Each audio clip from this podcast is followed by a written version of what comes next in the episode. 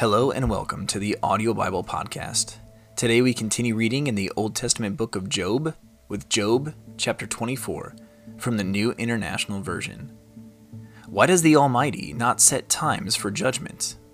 Why must those who know Him look in vain for such days?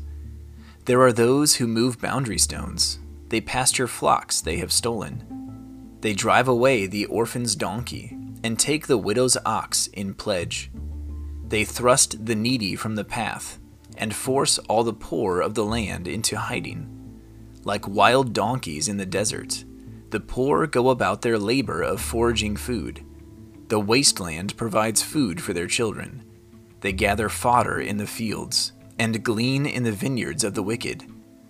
Lacking clothes, they spend the night naked. They have nothing to cover themselves in the cold. They are drenched by mountain rains and hug the rocks for lack of shelter. The fatherless child is snatched from the breast. The infant of the poor is seized for a debt. Lacking clothes, they go about naked. They carry the sheaves, but still go hungry.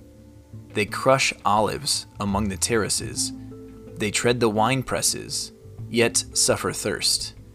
The groans of the dying rise from the city, and the souls of the wounded cry out for help. But God charges no one with wrongdoing. There are those who rebel against the light, who do not know its ways or stay in its paths. When daylight is gone, the murderer rises up, kills the poor and needy, and in the night steals forth like a thief. The eye of the adulterer watches for dusk. He thinks, "No eye will see me," and he keeps his face concealed. In the dark, thieves break into houses, but by day they shut themselves in. They want nothing to do with the light. For all of them, midnight is their morning. They make friends with the terrors of darkness. Yet they are foam on the surface of the water. Their portion of the land is cursed, so that no one goes to the vineyards. As heat and drought snatch away the melted snow, so the grave snatches away those who have sinned. The womb forgets them. The worm feasts on them.